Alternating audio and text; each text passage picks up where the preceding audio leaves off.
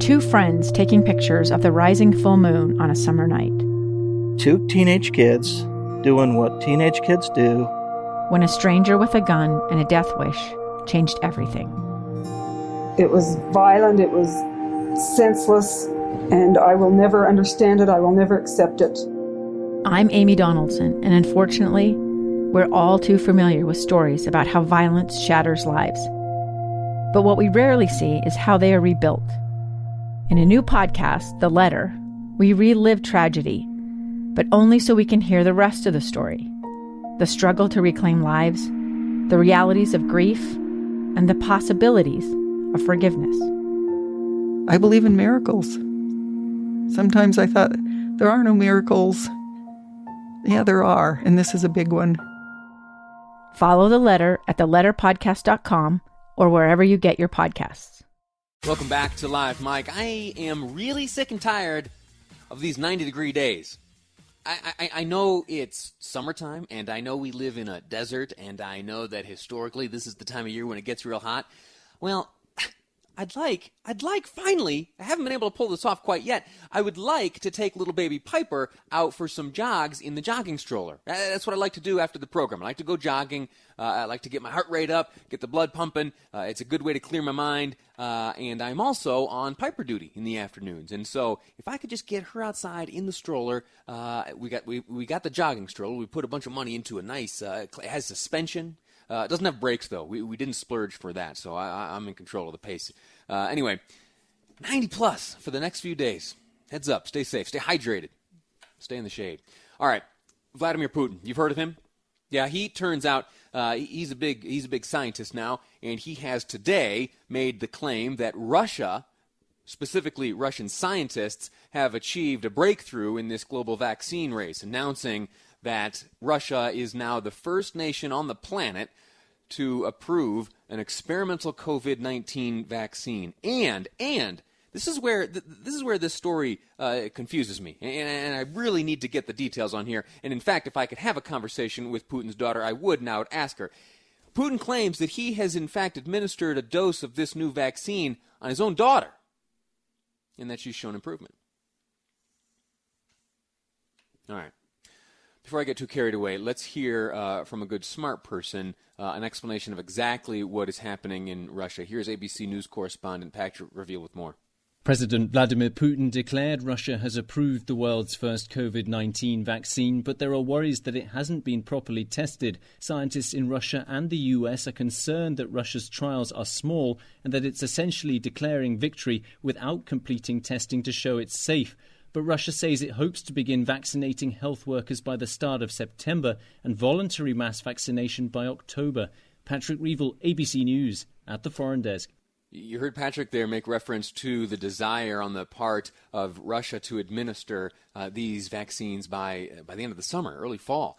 Yeah, well, officials in this uh, announcement here this morning, they have pledged to administer millions of doses this summer and in the fall tens of thousands to teachers and frontline healthcare workers in the coming weeks before even finishing these clinical trials. Now, for, for context and an understanding of exactly why uh, this is catching us all off guard and why all of the news coverage on this. If, if you if you right now go onto Google and you uh, type in Russia vaccine or Putin vaccine, every single headline that comes back makes reference to the hasty announcement and if not that, it makes reference to the fact that phase three has yet to uh, transpire. Phase three in the testing. You know how you and I have, of course, become armchair epidemiologists and virologists. We know about we know about how vaccines are developed.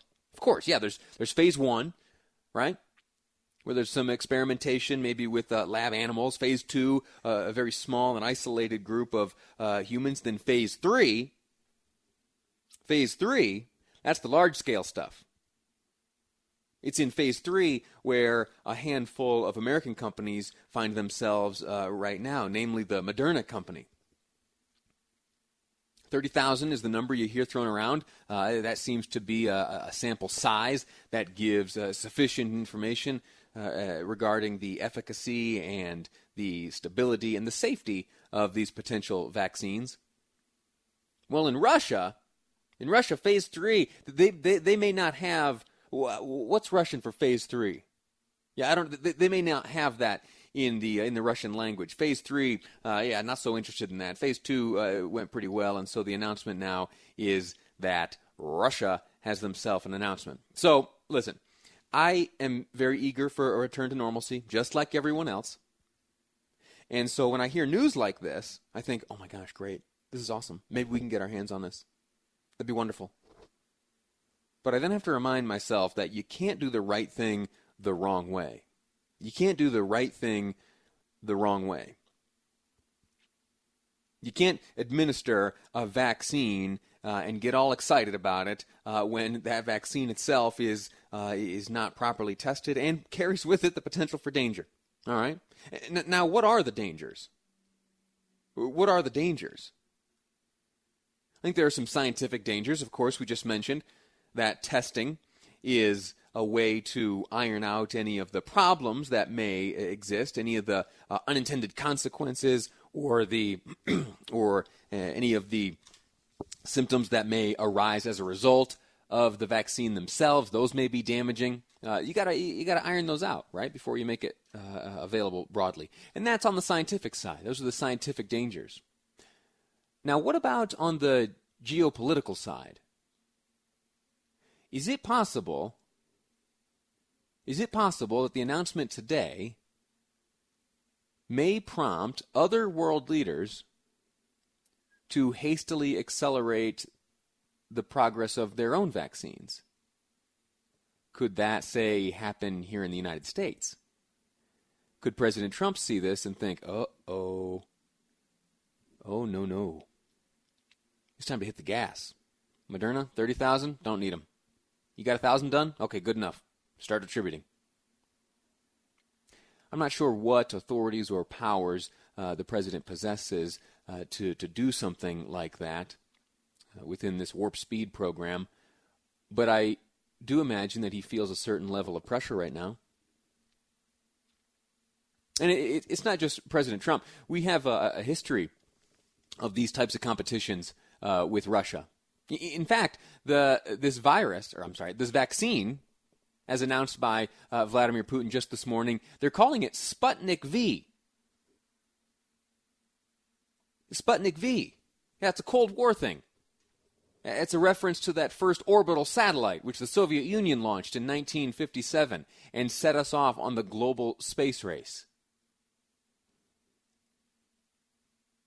Is this some sort of geopolitical ploy? Who's the audience for this announcement? Is it the rest of the world? Well, if you look at the way the rest of the world is reacting to it, everyone seems to think that Russia is a little too hasty here. That to disregard and set aside the necessity of phase three testing is a danger not only to science, uh, but to the people of Russia and well beyond. So, who is the audience? Is it the people of Russia themselves? Is it to uh, to bolster some sort of uh, national pride? We are first to cross the finish line, or, or is the audience other world leaders attempting to uh, get us to move faster than our legs can carry us and stumble and fall, maybe? Because as we are weakened, so Russia is strengthened. Hopefully, there's someone whispering in President Trump's ear today saying, hey, you know, uh, this is a dangerous thing. Don't be lured into this trap. Please trust us. Warp Speed, this program you have in place, it's moving along just fine. We're holding steady.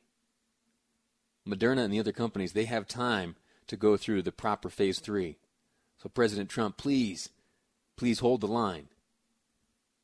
Don't be tempted to take a step forward when that's inappropriate and dangerous. And I fear that may be Russia's play here, specifically Putin. He's a smart man. And if you had any doubts, he's called the stinking thing Sputnik V. All right? That is nothing but that is nothing but a competitive challenge.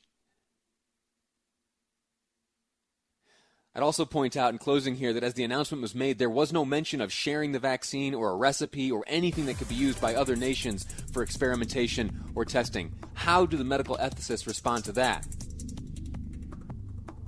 And what are the other dangers that remain unseen? We'll continue to follow this. I wish the best for the people of Russia. Uh, I hope that this vaccine doesn't cause them damage.